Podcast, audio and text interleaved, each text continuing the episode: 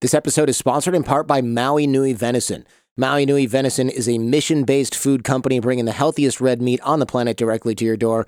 I love, well, this meat uh, and the mission. First off, it's seriously delicious. It's not gamey at all. I thought it would be kind of gamey. I've had venison before. It's easy to cook. The whole family enjoys it. I feel good about Maui Nui venison from an ethical standpoint because not only does this company provide the most nutrient dense and protein dense red meat available, this is the only stress free, 100% wild harvested red meat on the market, an operation that is the only one of its kind in the world, as far as I know, actively managing Maui's invasive axis deer populations. You don't think of deer as a pest, but they literally are helping to restore balance to vulnerable ecosystems and communities in Hawaii.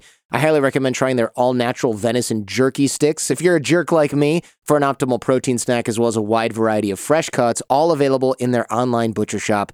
Get 20% off your first order at mauinuivenison.com slash Jordan. That's mauinuivenison.com slash Jordan. I know you can't spell that. It'll be linked in the show notes. Coming up next on The Jordan Harbinger Show. I always remember a very bad psychopath I interviewed once who had killed a number of people. And he'd said, you know, you don't need to have colour vision to see how a traffic light works. You just need to know which bits are lit up. And that's pretty chilling. But that's actually a very accurate portrayal of how people who are very high on the psychopathic spectrum see the world and see other people. They don't see the colour of the emotion, they just see which bits are lit up. Welcome to the show. I'm Jordan Harbinger. On the Jordan Harbinger Show, we decode the stories, secrets, and skills of the world's most fascinating people. We have in depth conversations with scientists, entrepreneurs, spies, and psychologists, even the occasional Fortune 500 CEO, national security advisor, money laundering expert, or cold case homicide investigator. And each episode turns our guests' wisdom into practical advice that you can use to build a deeper understanding of how the world works and become a better thinker. If you're new to the show or you want to tell your friends about the show, our starter packs are a great place to begin.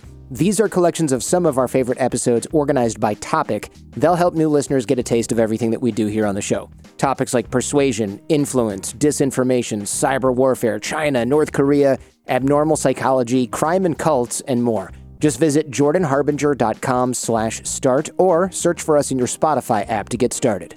We've done a few shows on psychopaths and criminal minds, and I wanted to get a more scientific evaluation of psychopaths and psychopathy today. That's what we're going to be doing here on this episode with Dr. Kevin Dutton, new friend of mine here, and author of The Wisdom of Psychopaths what Saints, Spies, and Serial Killers Can Teach Us About Success. Really good title, honestly. And a good book. We cover a lot today, and the episode eventually became two parts because this one was just so interesting. We had a lot to cover.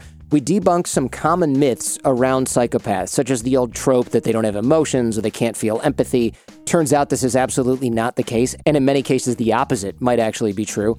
Also, psychopathy is a spectrum. It's not binary. In other words, some people are more psychopathic than others, and that shouldn't really surprise us once we think about it, right? Psychopaths also tend to be good persuaders and good at reading others, and we'll discuss why this is the case and touch on what we can do about it. And last but not least, am I a psychopath? Are you a psychopath? Where are we on the spectrum? There's a psychopath test. You can take it along with me. The results should disturb you. All right, here we go with Kevin Dutton.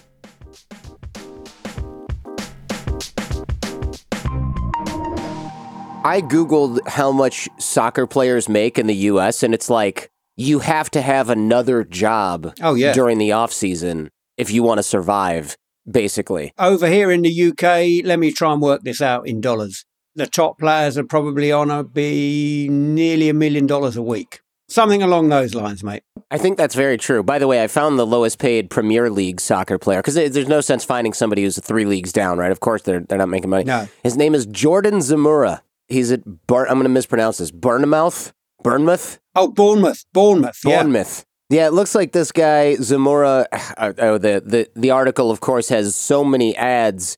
Let's see. This guy made a weekly wage of 385 pounds, whereas Cristiano Ronaldo makes 515,385 pounds yeah. per week. So Ronaldo makes 515,000 pounds per week more than Jordan Zemura.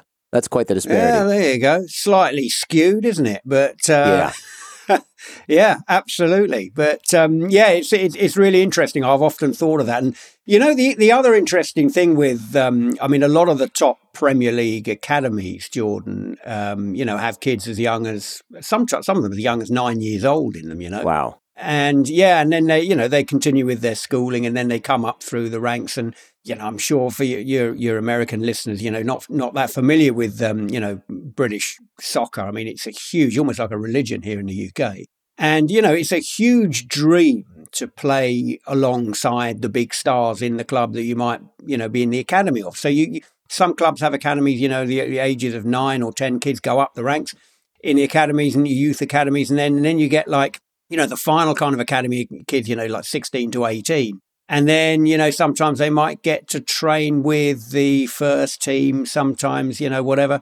And at the end of the day, you know, only a small proportion of those kids in that, like, you know, last realm of that academy, as it were, actually get picked. And, you know, it, you can face being just set free, let loose into everyday life. That's it for the rest of your life. Your dreams crushed. You're never going to play for that side. And there's a hell of a lot of mental health problems. I bet. With kids that come through those academies and then released by the clubs with, um, you know, as I say, you know, their their dreams of playing alongside the Ronaldos and and you know the David Beckhams gone. It's really sad. There was one very famous Premier League manager, really interesting, who had a very psychopathic kind of trick that he used to use. Very Machiavellian, very fiendish. This, and he used to basically say to because he had scouts. You know, obviously he would be training the first team, and he'd have like scouts and, and academy trainers. You know, training the young kids, and um, he would say to uh, you know one of the uh, one of the academy trainers, you know, if a kid had promise, he was really doing well, he'd say, uh, call him up and allow him to let let's have him train with the first team. So all of a sudden, you could imagine this kid coming out of the realms of the academy, training with the first team. You know, all the stars, you know, all the famous stars that he's probably idolized ever since he was five years old. And no matter how well he did, the manager would call him into his office and say, You were absolutely shit. You played terribly. That's it. You are never, ever, ever going to play for this team Yikes. ever in a million years. Go back to the academy. I'm going to put you on the track. You are out of this club. That's it. You're never playing for the first team. And then, but here's the trick, right? He would then turn round to the trainer who's training the academy and say, Watch how he responds, right? By the way, the guy might have played absolutely fantastically, right, uh-huh. with the first team. Does, doesn't matter how he played he would always say the same thing. And then he would say to the academy trainer, watch how he responds. If he's the kind of kid that just, you know, says, okay, well, that's it. I can't, there's obviously gives up. There's nothing I can do. Then get him on the transfer list. However, if he's the kind of kid that says, I'm going to really show him how he's wrong, I'm going to respond, blah, blah, blah, blah, blah, he said, call him up. He's going to be playing for the club. Huh. So it's a nice little, nice little trick there you know, some people say, well, that's really cruel and it's kind of gratuitous and it's crass. I don't agree with that. I think it's absolutely fair. I think it's a fair tactic. It is, it is hard. Yeah. But if you're in a world final where, you know, you're a goal down with five minutes to play, you need guys who are going to stand up and fight. Yeah. And not people whose shoulders and heads are going to go down. They're going to give up and say, well, that's it. So he was actually, you know, he was selecting for a psychological trait using that trick, which is actually, I think, fair play. Yeah. I mean, I doubt that if the guy has a breakdown in the office, that guy's like, you're such a wimp. Get out of here. I don't want to see your ugly face. He probably goes, look, man, it happens to a lot of people. Yeah. It's just not for you. Good luck. You'll be fine somewhere else, maybe it depends on, I guess, how he responds to that response, right? If he digs his heel into the guy's eyeball, that's a problem. But if he says, look, man, it happens to a lot of folks. This is Premier League. You know, you might even do well on another Premier League team, just not ours. Okay, leave the kid with a little bit of hope. So it depends on how cruel yep. this guy really is once the guy's down, right? Yeah, that's right. And he just wanted to see how the guy responded. Could he actually respond under that pressure? And, you know, having ostensibly having those dreams crushed? Could right. he say, okay, I'm going to show you that you're wrong because that was the kind of you know that was the kind of character that that he wanted. Of course, the downside to that, which yeah. is kind of what you're alluding to, is the fact that actually you might be losing a lot of really good players that way. Yeah. Actually, you know, not everybody might be have that, you know, nth degree of mental toughness, but actually they make might make up for it in other ways. Or they actually believe you out of all the people in the world to make that assessment and so yeah. you crush them in a unique way that maybe another person or situation would not be able to do. You're absolutely right. But uh, all kinds of, I'm fascinated with that, having worked with it in elite sport for a few years now. You know, the, the psychology of elite sport is very interesting. It, it kind of flows, you know, very, well, I suppose, obviously, you know, because that's where I've ended up uh, a sure. lot of times. It flows kind of nicely from the the psychopathic um, mindset and, uh, and and all that kind of stuff that I've studied really. So uh, it sure does. Yeah. I, look, I'm thinking about this now. I'm thinking, what would I do in this situation?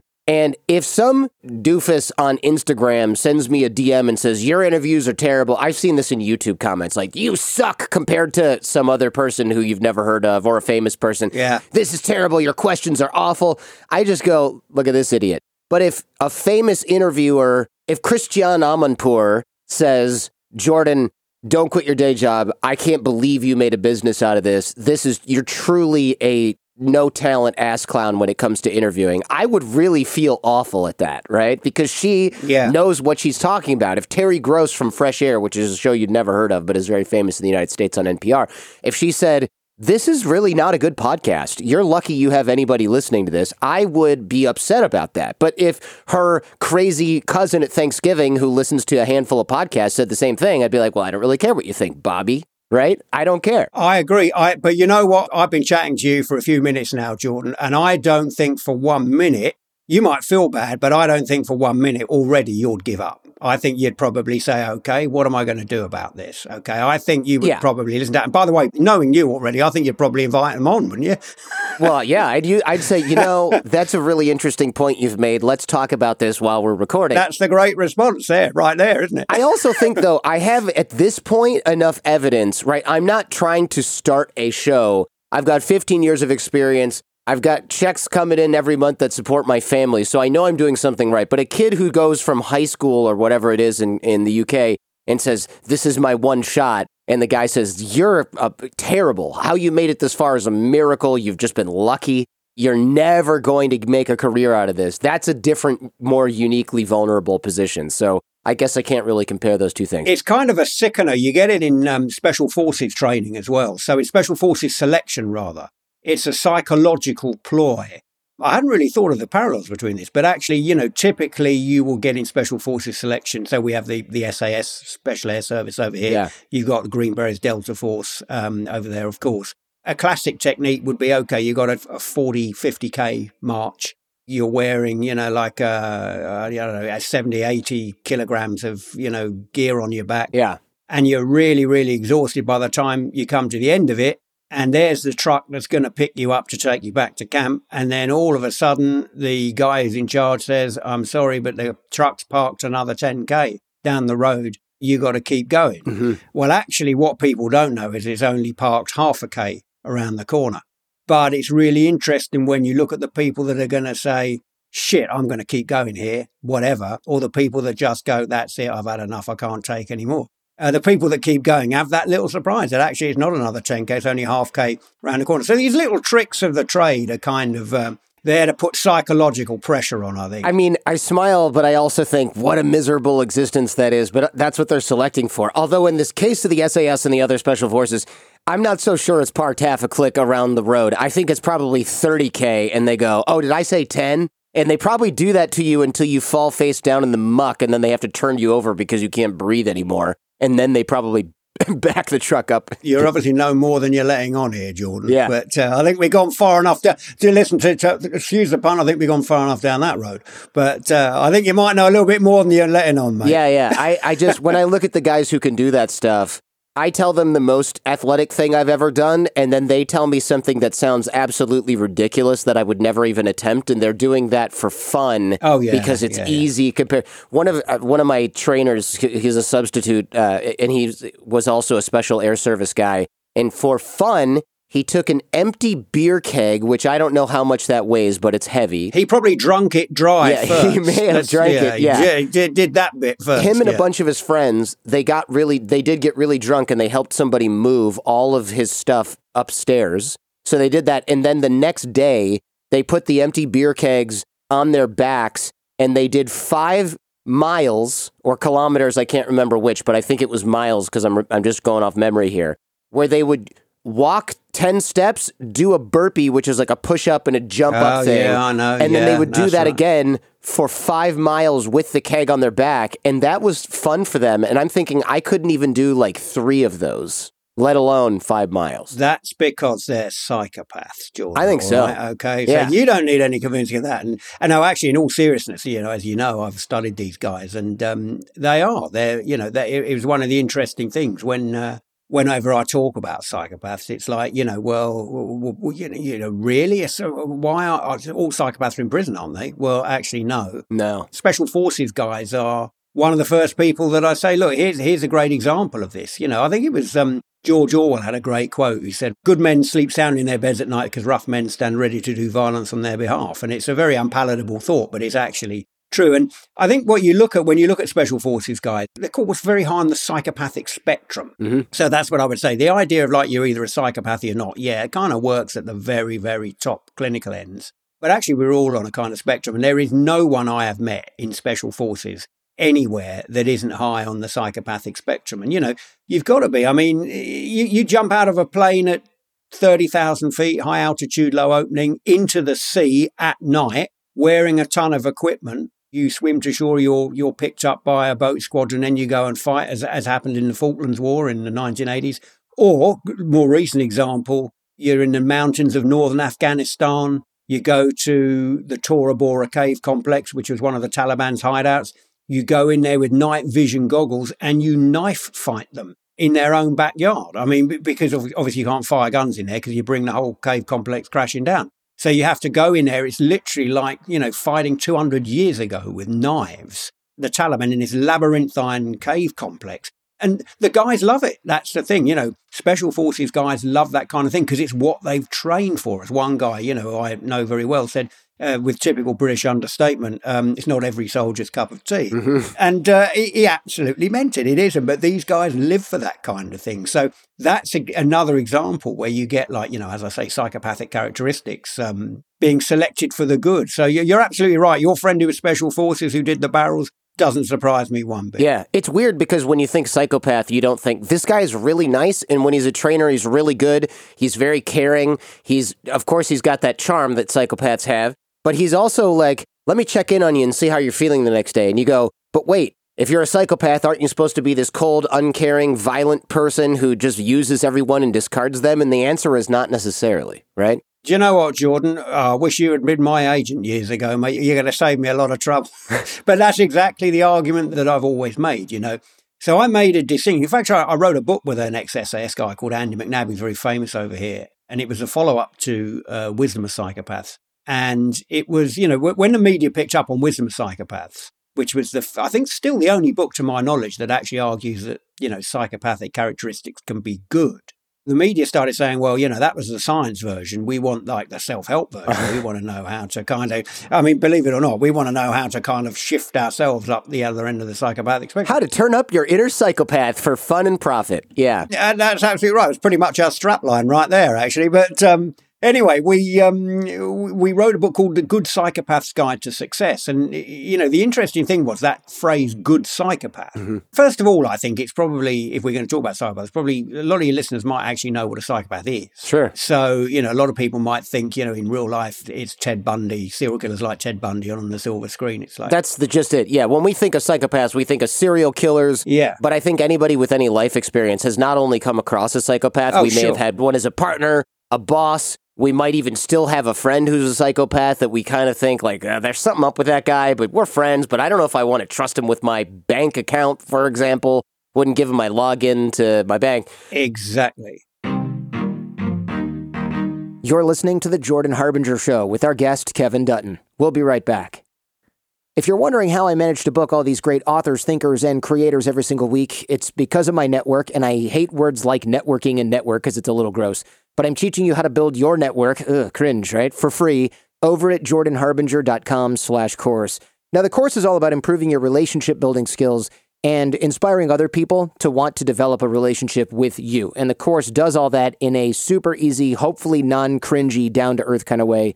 No awkward strategies, no cheesy tactics that are going to make you pucker up, if you know what I mean, before doing it. Just practical exercises that are going to make you a better connector, a better colleague, a better peer, a better friend, and it just takes a few minutes a day. The course is free, and many of the guests on the show subscribe and contribute to the course. So hey, come join us. You'll be in smart company. You can find the course at jordanharbinger.com slash course. Now, back to Kevin Dutton. There's people where you go, what? That guy's so weird. What is his deal? Yeah. And they become killer in business or, or otherwise. Yeah, you got it. Well, in fact, you know, we can, if we got time a little bit later on, I've got a little test which lasts about two minutes we could do for your listeners to see if any of those are a psychopath and we can score it. Sure. Uh, so we can see if you're one as well, actually. You didn't expect Yeah, that, we should- you? we should. You didn't expect that, Jordan, did you? But uh, we can do that. We can do that a bit later on. Um, but um, yeah, you're absolutely right. You know, people think you know it's Ted Bundy or Hannibal Lecter, but actually, when psychologists like myself talk about psychopaths, um, we're actually referring to a distinct subset of of individuals with a, a specific kind of constellation, as it were, of personality characteristics. And those characteristics are typically ruthlessness, fearlessness, mental toughness, self confidence, coolness under pressure, emotional detachment. I don't have any of those characteristics, so Oh, I, I definitely am not a psychopath. We'll find out. That's Zero Uh, psychopaths are also pretty good liars. Remember, That's true. Uh, by the way, but we'll find out. We'll find out. Yeah. and of course, yeah, those those kind of trademark deficits in in conscience and empathy that you hear so much about. Now, here's the trick, right? None of those traits is necessarily a problem in itself. Okay, in fact, all of them dialed up at the right levels and deployed within the right context can actually prove pretty useful. The key is in context and level. Okay, so here, here's the deal, right? Imagine that those characteristics that I've just outlined for you comprise the the hodgepodge of knobs and sliders on a mixer studio mixing desk. Okay, okay. twiddle them up and down at various combinations, and you arrive at two conclusions. Okay, now the first conclusion is that there's no one dial fits all. At which you know that each of these there's no one correct setting, but it will invariably depend on timing upon the particular set of circumstances you might happen to find yourself in. Okay, so you might need to turn ruthlessness up and fearlessness down, or whatever. There's no one definitive correct setting. The second conclusion is that there exist certain jobs or professions out there that by their very nature are going to demand that some of these mixing desk dials are turned up just a little bit higher than average, right? Demand what I call rather provocatively some precision engineered psychopathy, all right? Hmm. So give you an example, right? So well, we've already covered a couple, right? So imagine you've got the skill set to be a top surgeon, but that you lack the ability to emotionally disengage from the person you're operating on Ah, yeah. you're not going to cut it. Well, actually, you're not literally not going to cut it. Quite, you know, as I, as I say, quite literally.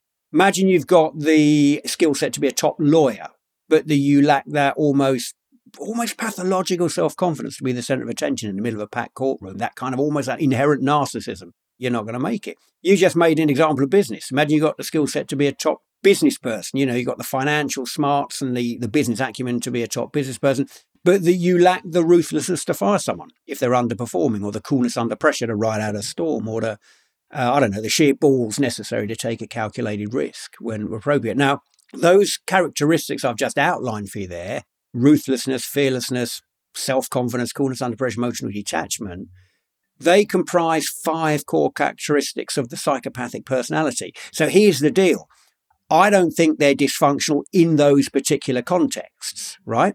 However, your point is a valid one. When you get outside those particular contexts, if you can't turn those dials back down to normal levels, that's when you're going to end up in the shit. That's when you're going to end up killing someone or when you're going to end up, you know, as I say, you know, scamming someone, committing major fraud. That's when you might well end up in, in prison. But a good psychopath is someone who's able to dial those dials up to the right level, sometimes maximum, when they really need it. So the key is in the context, the combination of the dials, the levels at which they're set, and the intention for which they're used, really. So that's the theory in a nutshell, really. As you can see, special forces, when you're in a special forces environment, when you're in a sporting environment, in a major final, for instance, you need to dial that ruthlessness and fearlessness dial and the conscience dial. You need to dial ruthlessness and fearlessness up and conscience and empathy down.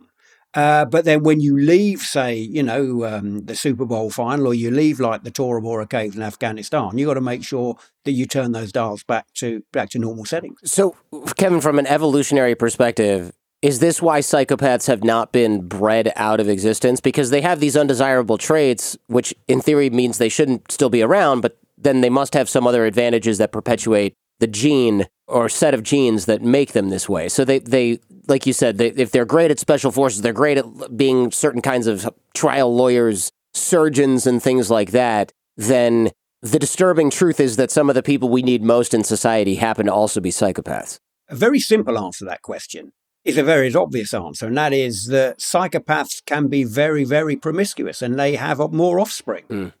so that's one of the reasons why they're still around. Because as I say, their you know their mating strategy is kind of different to a normal mating strategy. So typically, they they you know one of the hallmarks of of like bad psychopaths, as it were, is promiscuous sexual behavior. Mm. Um, it's on a number of the psychometric measures, and so they're going to have more offspring. So, putting that to one side, what is it about these characteristics which determines that they're still around? Yeah, absolutely.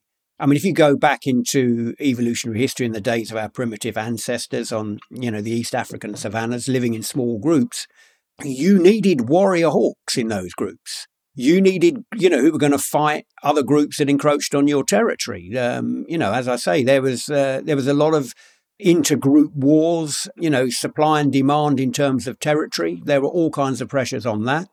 There was competition for resources in terms of, you know, as I say, the best places to shelter for the night and also uh, hunting grounds. So, you know, if you, you've got warrior hawks in your group who are able to, you know, be ruthless and fight members of other groups to the death, then they're going to be, as I say, they're going to be very prized. Mm. Also, you know, in terms of hunting, that predatorial kind of acumen. The ability, you know, it's really interesting when you look back in in hunting, even today, actually, in in um, you know, as I say, nomadic tribes and and hunter gatherer groups still around.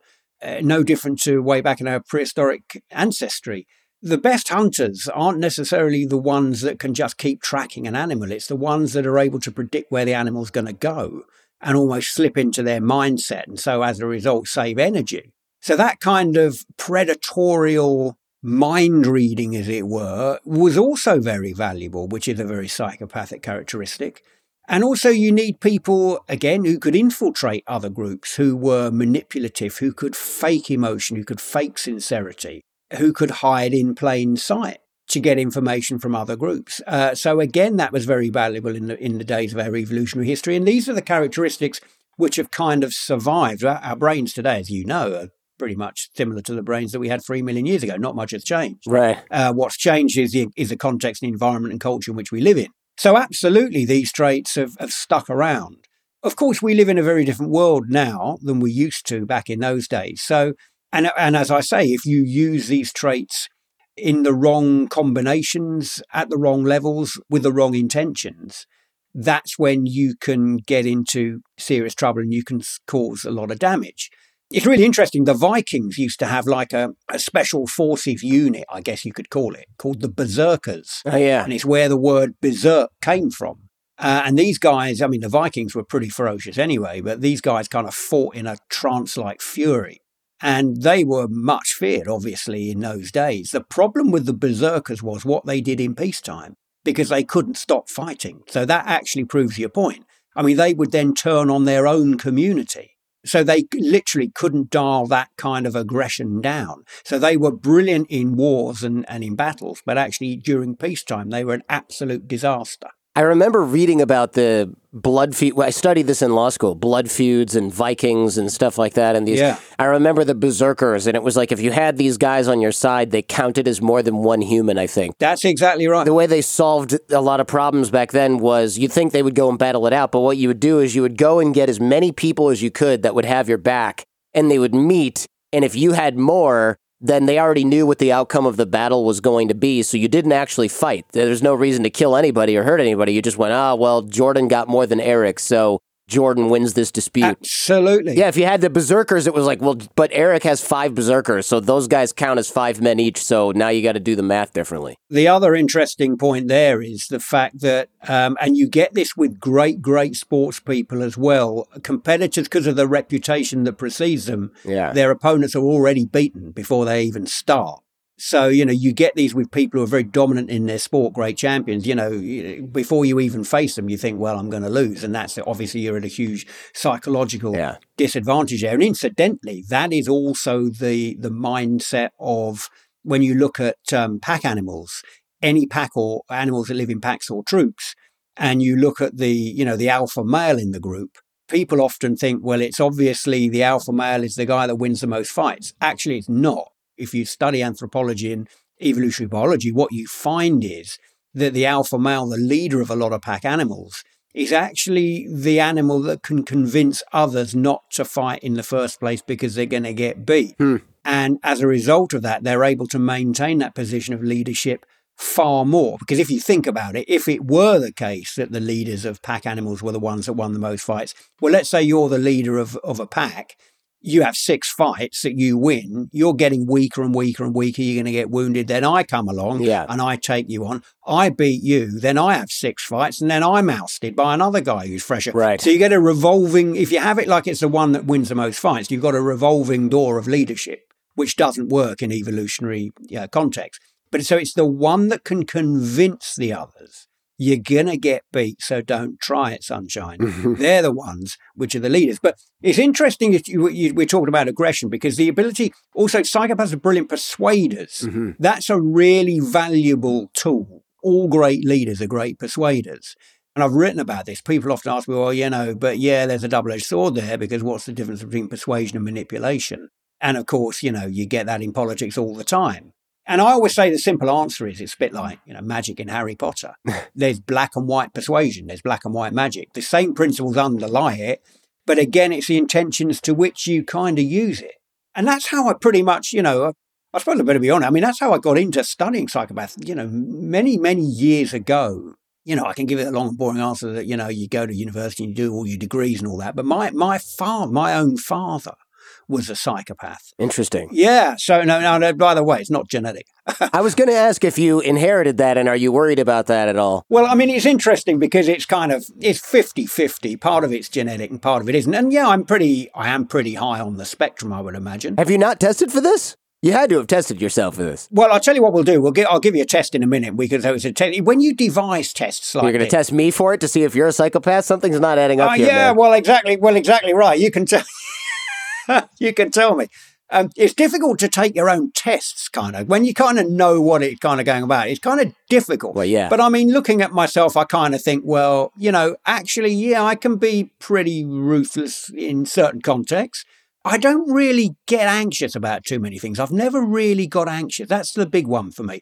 So I would say to people like, you know, we were talking earlier, you've got ruthlessness, fearlessness, mental type, all these kind of things. If you think about Mm. psychopathy as being like, this is a good way of thinking about it. If you think about it as being like a psychological decathlon, right? You know, you got 10 events in there. It's like an Olympic discipline. Not to trivialize it, of course, because these guys, bad psychopaths can do a lot of harm, but just to make, try and make it simple in order to be a really, really Olympic level psychopath, you've got to have a lot of disciplines within there which you're good at. You've got to be really good at ruthlessness. You've got to be really good at fearlessness. So I'm pretty good at those, but the, I've got a couple of really bad disciplines, and that is that I have a conscience. Mhm. I would never do someone down, stab them in the back, rip them off, or anything like that. We were talking about football earlier. I'm like your $500 a week psychopath, right? I'm not like your million dollar a week kind of Premier League psychopath. But my dad, he wasn't a violent man, but you know, as we've just seen, you don't necessarily need to be violent to be a psychopath. He was a market trader, not not on the stock market. I grew up in London, by the way, but um, uh, in a pretty rough part of London, but uh, not on the stock market. But he was he was on the streets. He would sell all kinds of shit. He could sell shaving cream to the Taliban. He would he'd literally sell anything to anybody. My dad. But not that good if you grew up in a rough area, unless he just spent all the money on himself. And Well, you, I mean, yeah, I mean, he was kind of these guys. He was, it was like, you know, if he just made a few quid on something, that was pretty much good enough. Aspirations weren't that high, got it. believe it or not. But I mean, I'll give you a great example of the kind of thing he would. do. I mean, I always remember I was about what, nine or ten, and uh, he'd got his hands on a load of diaries, calendar diaries. Okay, and these were these diaries are very different to anything we'd had before, Jordan, because they were actually nice. All right, usually we were just, or my dad, I was, as I was only a kid, he would sell shit, really, basically. To, anyway, these diaries were amazing. They were, they were leather, probably fake leather. They were embossed. They were very slimline, and there was a reason for that. But anyway, we sold about, um, I don't know, 300 of these diaries on the stall in about, I don't know, an hour and a half. It just went like hotcakes, you know, amazing, Wow. amazing. And when we got back to the big uh, uh, tenement block that we were living in, big apartment block, uh, rundown apartment, I, was, I remember saying to my dad, Dad, that was amazing. Those diaries, they were, I mean, they, well, they were very slim, weren't they? And he said, Yeah, there's a reason for that, Kev. And I said, Oh, what's that? And he said, April was missing. Ah, And I went, You're joking. And sure enough, Jordan, he takes one out of the drawer and it's January, February, March, May, June, July. I couldn't believe it. I turned around we've, we've just sold 300 of these diaries. What are we going to do? And I'll never forget it. He said, Nothing for now, Kev, but let me tell you something. When it comes to the end of March, make sure you pack your swimming trunks because we're off to Spain for six weeks. Oh my God. That was the kind of thing he would do without batting an eye. He was shameless. He never thought of the consequences of what he did. It was just that was it was water off a duck's back to him. And he was extremely persuasive.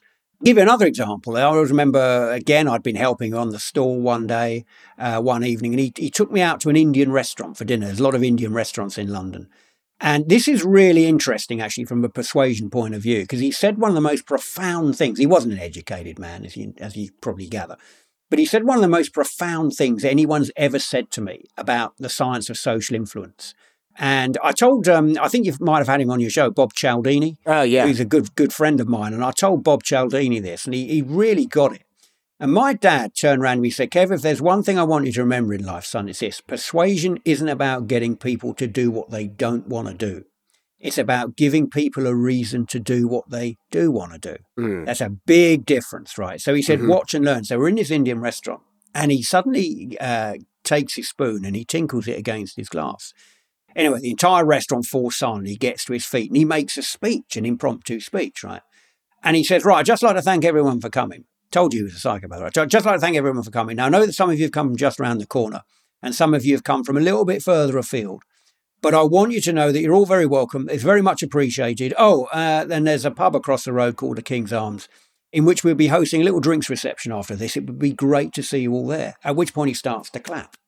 At which point the entire restaurant starts to clap, right? So picture the scene, Jordan. All of a sudden we've got a restaurant full of people, never seen us before, right? Never seen each other before, all applauding wildly because none of them want to be seen as the gate crashers to the party, right? You know how it works, don't you? Mm-hmm. So anyway, as we're leaving, remember I'm only about nine or ten. I can't resist it. So I say, Dad, we're not really going to the pub, are we? And he puts his arm around me and he says, Of course not, son. But let me tell you something. That lot in the restaurant are, and my mate Malcolm, he's just taken over as landlord of that pub. He'll make a lot of money tonight. now, can you imagine? Oh, it's very shrewd, very cute, isn't it? But can you imagine how much money I would have to pay you to even dream about pulling a stunt like that. But that was the kind of charisma and persuasive kind of talent that he had. So that's another reason why these kinds of people are around still. Because a lot of these kinds of characteristics, this charm, charisma, fearlessness, actually serve a purpose in society. It's when they all come together in a perfect storm of badness, that's when they hit the headlines for all the wrong reasons. This is the Jordan Harbinger Show with our guest, Kevin Dutton. We'll be right back. This episode is sponsored in part by Maui Nui Venison. Maui Nui Venison is a mission based food company bringing the healthiest red meat on the planet directly to your door.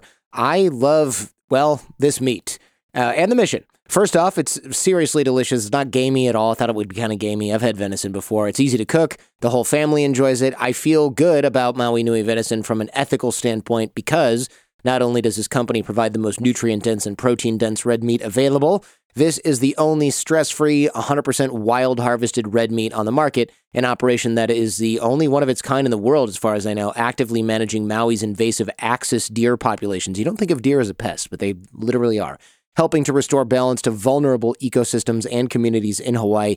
I highly recommend trying their all natural venison jerky sticks. If you're a jerk like me, for an optimal protein snack as well as a wide variety of fresh cuts, all available in their online butcher shop. Get 20% off your first order at mauinuivenison.com slash Jordan. That's mauinuivenison.com slash Jordan. I know you can't spell that. It'll be linked in the show notes. If you like this episode of the show, I would love it if you would share it with other folks. And more importantly, do what other smart and considerate listeners do, which is take a moment and support our amazing sponsors. If you're looking for something for yourself or a gift for somebody else, all of those sponsors, all those codes, they're on one page, jordanharbinger.com slash deals. Also, if you're for the supremely lazy, you can just go to jordanharbinger.com and use the search box on the website to search for any sponsor, and the code should pop right up. Thank you so much for supporting those who support us. Now for the rest of part one with Kevin Dutton. So you mentioned before that psychopaths are ruthless but not necessarily violent and, and that there's a spectrum of psychopathy. So is this kind of like the autism spectrum where some is very severe, yeah. readily apparent, and some is barely noticeable without testing? You got it. Absolutely bang on. So Uh, the Wisdom of Psychopaths, which is a book that's 10 years old now, mate, to be honest. Uh, but The Wisdom of Psychopaths um, was a, pretty much the first book, to my knowledge anyway, that kind of introduced this idea of a psychopathic spectrum. And I was actually inspired by the autistic, the Aspergic spectrum that you just mentioned people often ask me actually uh, we might as well clear it up what's the difference between you know people with autism and, and psychopathic personalities? Because both can appear cold and emotionless and lack empathy. I hadn't thought about that. I, the differences seem pretty apparent but yeah tell us. Yeah. Well without being flippant about it uh, the bottom line is that people with autism and who are high on the, the autistic spectrum basically don't get it okay? So in psychological terms they lack what's called a theory of mind which is the ability to put themselves into the shoes of another person, mm. the ability to imagine what another person is feeling or thinking. So it's called a theory of mind. And generally speaking, people who are on the autistic spectrum uh, lack that theory of mind. So the trite, flippant, but pretty accurate answer is people with autism don't get it. Psychopaths get it, they just don't give a shit. So psychopaths kind of are very good at putting themselves into the positions of someone else but they just don't care about any pain they inflict. I always remember a very bad psychopath I interviewed once who had killed a number of people. And he'd said, you know, you don't need to, you know, have color vision to see how a traffic light works. You just need to know which bits are lit up. And that's pretty chilling. Yeah. But that's actually a very accurate portrayal of how people who are very high on the psychopathic spectrum see the world and see other people. They don't see the color of the emotion, they just see which bits are lit up. And of course, that gives you a huge advantage when you're trying to persuade someone to do something, or you, you have a, a, great ability then to manipulate because you don't get caught up in the heat and light and the emotion of the argument. You can stand back very cold and dispassionately, almost like a psychological chess player, and move people around like chess pieces on a board. So you're absolutely right. Psychopathy is on a spectrum like that. And yes, my thinking originally was based on the autistic spectrum. And I thought, well, actually, these days, that's the general approach now to, I think, for a lot of clinicians and people who work in the mental health space. So rather than saying someone is anxious or depressed or whatever, yeah, of course, at the higher ends of that, those kinds of, you can see it. If you come into contact with a pure psychopath in everyday life, you're going to know the, you're going to feel there's something strange about this person. It might be something to do with the eye contact or whatever. But actually, yeah, most mental health conditions or psychological disorders, however you want to put it, would be on a spectrum. So anxiety, we're all, yeah, we're all on an anxiety spectrum. Some people are at the high end are very, very anxious. They they might have generalized anxiety disorder or social anxiety, and they may uh, need clinical intervention to help that. But most of us kind of fluctuate. And most of us as well uh, kind of can go up the high end at times and then revert back to average. So, um, you know, that's pretty much the approach to mental health in general these days. It kind of, we look at everything on a spectrum. And, you know, if you start putting people into, as you sometimes have to, categorization of mental disorders has its uses because, you know, you, sometimes you need to kind of put people into boxes to know what you're dealing with. But actually, it can have its downsides. And, um, you know, in terms of looking at spectra. That's generally the way that um, the prevailing, that's pretty much the consensus at the moment, how it's going. This sounds like what you mean when you said in the book, psychopaths only understand the words but not the music of emotion. So this is like they right. kind of objectively understand that when somebody's pet dies, they're sad and they're going to look down and they're going to talk lower and they're going to not make eye contact. And they're like, okay, I can do that when something sad happens, but yeah. they don't feel sad. They might not have any of those biological markers of somebody who's sad. Maybe their heart rate doesn't change or whatever you would expect from a sad, an actually sad person. Well, it's really funny you should uh, mention the cat dying there. And, you know, because actually the guy who I wrote Good Psychopath's Guide to Success with, Andy McNab, who's an ex British Special Forces, very famous uh, soldier over here, um, he is a psychopath. Uh, he came to my lab in the University of Cambridge few years ago, and I wired him up to all the kinds of machines and gave him the psychometrics and, and looked at what happened to his brain when I presented various images and all that kind of thing to him. And um, he passed all the gold standard tests of, of psychopathy. So he was, he's, as I say, very high on the psychopathic spectrum. It came as no surprise to him. and no surprise to me either. And he actually uses that example of, you know, people say my cat's died. And he says, inside, I'm thinking, well, so what? Mm. I don't particularly care. But these days, it's really interesting. He uses, he finds emoticons really helpful. That's interesting. He's like like a mad, like he needs someone to go, "I'm sad." Yeah, frowny face. Yeah, and emoticons has proved quite useful to him. Now he's a multi-millionaire best-selling author. He's a great writer and has written accounts of experiences in Iraq and, and special forces, a career in special forces. So he's extremely eloquent and he's extremely intelligent. But actually, he's found emoticons really helpful in processing other people's emotions. So when you said cat dying, it's really interesting because that's one of his examples. He actually says, you know, when people tell me, oh, their cat's died and they're really sad, I'm thinking to myself, oh, you know, he said, I'll go through the motions and say, oh, right, you know, whatever. but actually, he says, you know, inside I'm thinking, well, so what? And there's a funny story about about Andy actually, uh, which gives you another example of the dials turned up and down. How you can sometimes, when you're in the presence of someone who's very high on the psychopathic spectrum, you can get a vibe and um, I'll always remember this was a few years ago. In fact, when we were writing that book, Jordan, we uh, went down to me and my my other half, my wife Elaine. We went down to see Andy and his wife at his house. We spent a weekend down there. Mm-hmm. And over here in the UK, we have a sport called rugby, which is kind of similar to American football. Okay. And we have a Six Nations rugby tournament every year, which is England, Wales, Scotland, uh, Ireland, uh, France, uh, and Italy. So they all play each other. And um, we were going to go down and see the England Wales game. So we went into this kind of gastro pub, which is like a posh kind of pub bar which serves food. And this place had, um, the game was on at three o'clock in the afternoon, but the place had obviously opened uh, quite early at 11. You know, Andy's not, doesn't stand out in a crowd. He's not really a, that big a guy. Uh, he's in his mid 50s. And there's four really big Welsh guys who are about 30, 35, all with big leather jackets, all about, you know, six three, six four, leaning at the bar with pints of beer. And they'd obviously been drinking this beer. They'd obviously been been in the pub since it opened. So we've arrived about two o'clock and they they are well pissed, right? They are really, you know, kind of as I say, they're very loud. And they're kind of, yeah, they're swearing, they're effing and blinding, you know, fuck this, whatever, you know, and that's fine. No, we're not prudes, but there's women and children around, right? So there's a time and a place.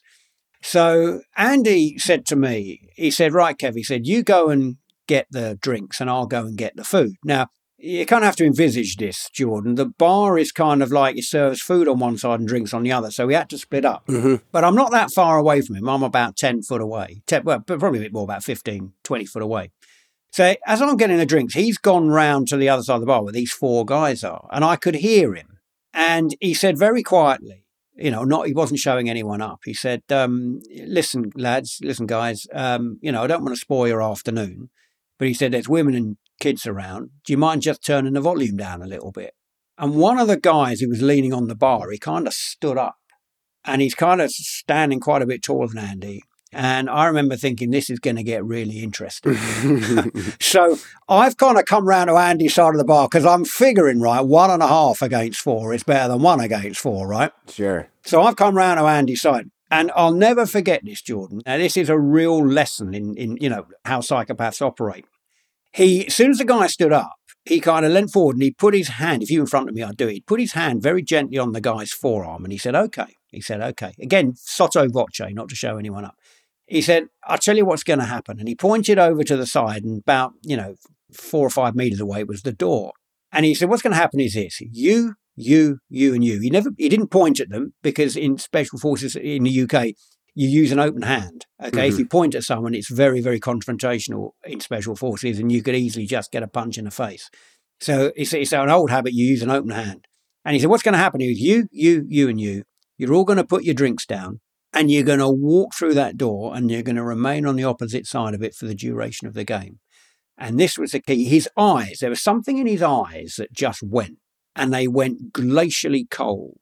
And he said, Because if you don't, I'm going to introduce you to a level of physical violence you never knew fucking existed. I'm going to actually tell you the truth. There was a moment of quiet reflection. and all of these four guys, no word of a lie, Jordan, put their drinks down and they walked out.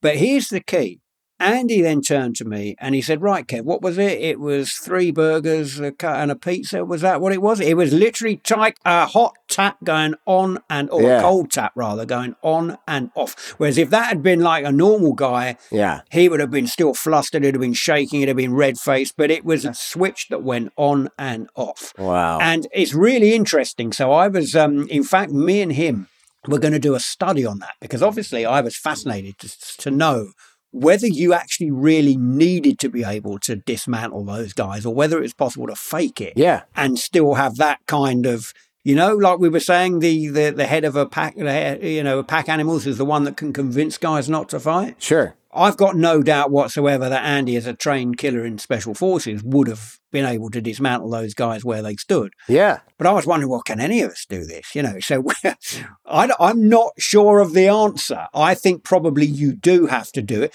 But w- what happened was we were going to run a study with uh, an acting college where uh, over here in the UK, we were going to get method actors to method act their way into a psychopathic mindset and then you know give them various tasks to do. I won't give too much away now because we're still going to do that study. COVID got in the way, unfortunately, uh, as he did in many things. So um, ask me in a year's time, mate, and I'll be able to tell you the answer whether we're able to fake that or whether you do need to be the genuine article. It just seems like a really dangerous thing to fake if you can't defend yourself against these four guys, because defending yourself against four anybody is going to be hard.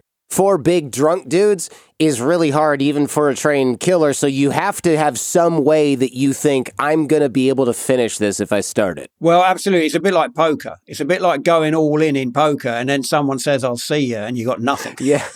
I mean, that's kind of that's pretty embarrassing, really, isn't it? You probably uh, every time you say something, then your, your people are going to see you all the time. You're a busted flush, you know. So uh, you're absolutely right. I think that's the. I think you need the genuine, deeply ingrained confidence to know that you could do it. Because I think that there is, that's what comes out. There's a vibe that comes out. Interestingly, the eyes is something which I've seen and it's documented in the psychopathy literature. When I said Andy's eyes went ice cold and glacial, you do see that in psychopaths. And it's very interesting that you get the Hollywood depiction of the the cold-blooded, staring-eyed killer. And that's something, I mean, Hollywood obviously in their portrayals of psychopaths over the years can sometimes be pretty gratuitous uh, and caricature, but that's something that there is quite an element of truth in. But there's a reason for that. Psychopaths appear to have staring eyes, but they don't really. And the reason for that is because we were talking earlier about psychopaths having the anxiety dials turned down. So they're not as anxious as the rest of us. Now, the rate at which we blink is an index of how anxious we are, right? So if you're blinking a lot, then you actually a lot of the time you're going to be anxious. And the famous case was, um, I think it was uh, Bill Clinton when he was on television denying the Monica Lewinsky Mm. affair. I think his blink rate went up something like 300%, obviously because he was fabricating. And why does it go up when you're shedding lies? Because when you're telling a lie, you're more anxious about being found out, and so you're going to be blinking more, right? So it's almost like um, going back to poker. It's almost like a tell, right? But because psychopaths aren't anxious, they're not going to blink as much as the rest of us. So psychopaths generally tend to blink a little bit. I don't know, two or three, to three or four times less in the course of a minute. Don't know what the exact figure is than uh, normal people, and of course that gives the impression. If if you're talking to someone they're not blinking as much, it gives the impression of staring eyes. Hmm. So um, there you go. Hollywood. There is something behind the Hollywood stereotype of the psychopath with staring eyes. We've got a preview trailer of our interview with Dr. James Fallon on how psychopath brains function differently from the rest of us and why psychopaths thrive in modern society. I'm a neuroscientist since about 1989. I've studied the brain imaging scans of killers, serial killers, really bad murderers, and, and usually did one or two a year for many years. And then in 2005, 2006, I got sent a ton of them. And I analyzed them. I said, oh my God, there's a pattern. So I saw this pattern that nobody had ever described. But at the same time, we were doing a clinical study on the genetics of Alzheimer's disease. And we had all the Alzheimer's patients we needed. So we needed normals, just normal controls. And so I asked my family, that was kind of my first mistake. I said, look, guys, you want to all get in? I have my brothers, my wife. I said, we'll test you. And the idea being that on my side of the family, there was, there was no Alzheimer's at all. So we did it. And the two technicians walked into my office, and on my right side, I piled all these murderers' brain scans, and they handed me the pile of my family scans, and they were covered up so I couldn't see the names. And so I went through, I went through one, two, three, four, five, six, seven. I was really relieved that they looked at the first pass normal. And then I got to the last scan and, and looked at it. I said, okay, guys, I said, this is very funny. You kid around with each other, right? And I said, okay, you switched it. You took one of the worst psychopaths from this pile of murders and you switched it into my family. Ha ha. And they go, no, it's no, it's part of your family. I said, you gotta be kidding. I said, this guy shouldn't be walking around in open society. He's probably a very dangerous person. So I had to tear back the covering on the name of it. And there was my name. For more with Dr. James Fallon, including how to spot a psychopath in the wild, Check out episode 28 here on The Jordan Harbinger Show. That's it for part one. Part two in a couple days. Transcripts in the show notes, videos on YouTube, advertisers, deals, discount codes, all at jordanharbinger.com slash deals. I said it once, but I'll say it again. Consider supporting those who support this show. I'm at Jordan Harbinger on Twitter and Instagram. You can also connect with me on LinkedIn. I love hearing from you wherever you may be. Speaking of connection, I'm teaching you how to connect with great people and manage relationships using the same software, systems, and tiny habits that I use every single day. That's our six minute networking course. It's a free course over at jordanharbinger.com slash course. I'm teaching you how to dig the well before you get thirsty. And many of the guests on the show actually subscribe and contribute to this course. So, hey, come join us. You'll be in some smart company where you belong. This show is created in association with Podcast One. My team is Jen Harbinger, Jase Sanderson, Robert Fogarty, Millie Ocampo, Ian Baird, Josh Ballard, and Gabriel Mizrahi. Remember, we rise by lifting others. The fee for this show is you share it with friends when you find something useful or interesting. If you know somebody who's interested in psychopaths, maybe somebody who thinks they're a psychopath, or somebody who you definitely know is a psychopath, share this episode with them. The greatest compliment you can give us is to share the show with those you care about. In the meantime, do your best to apply what you hear on the show so you can live what you listen, and we'll see you next time.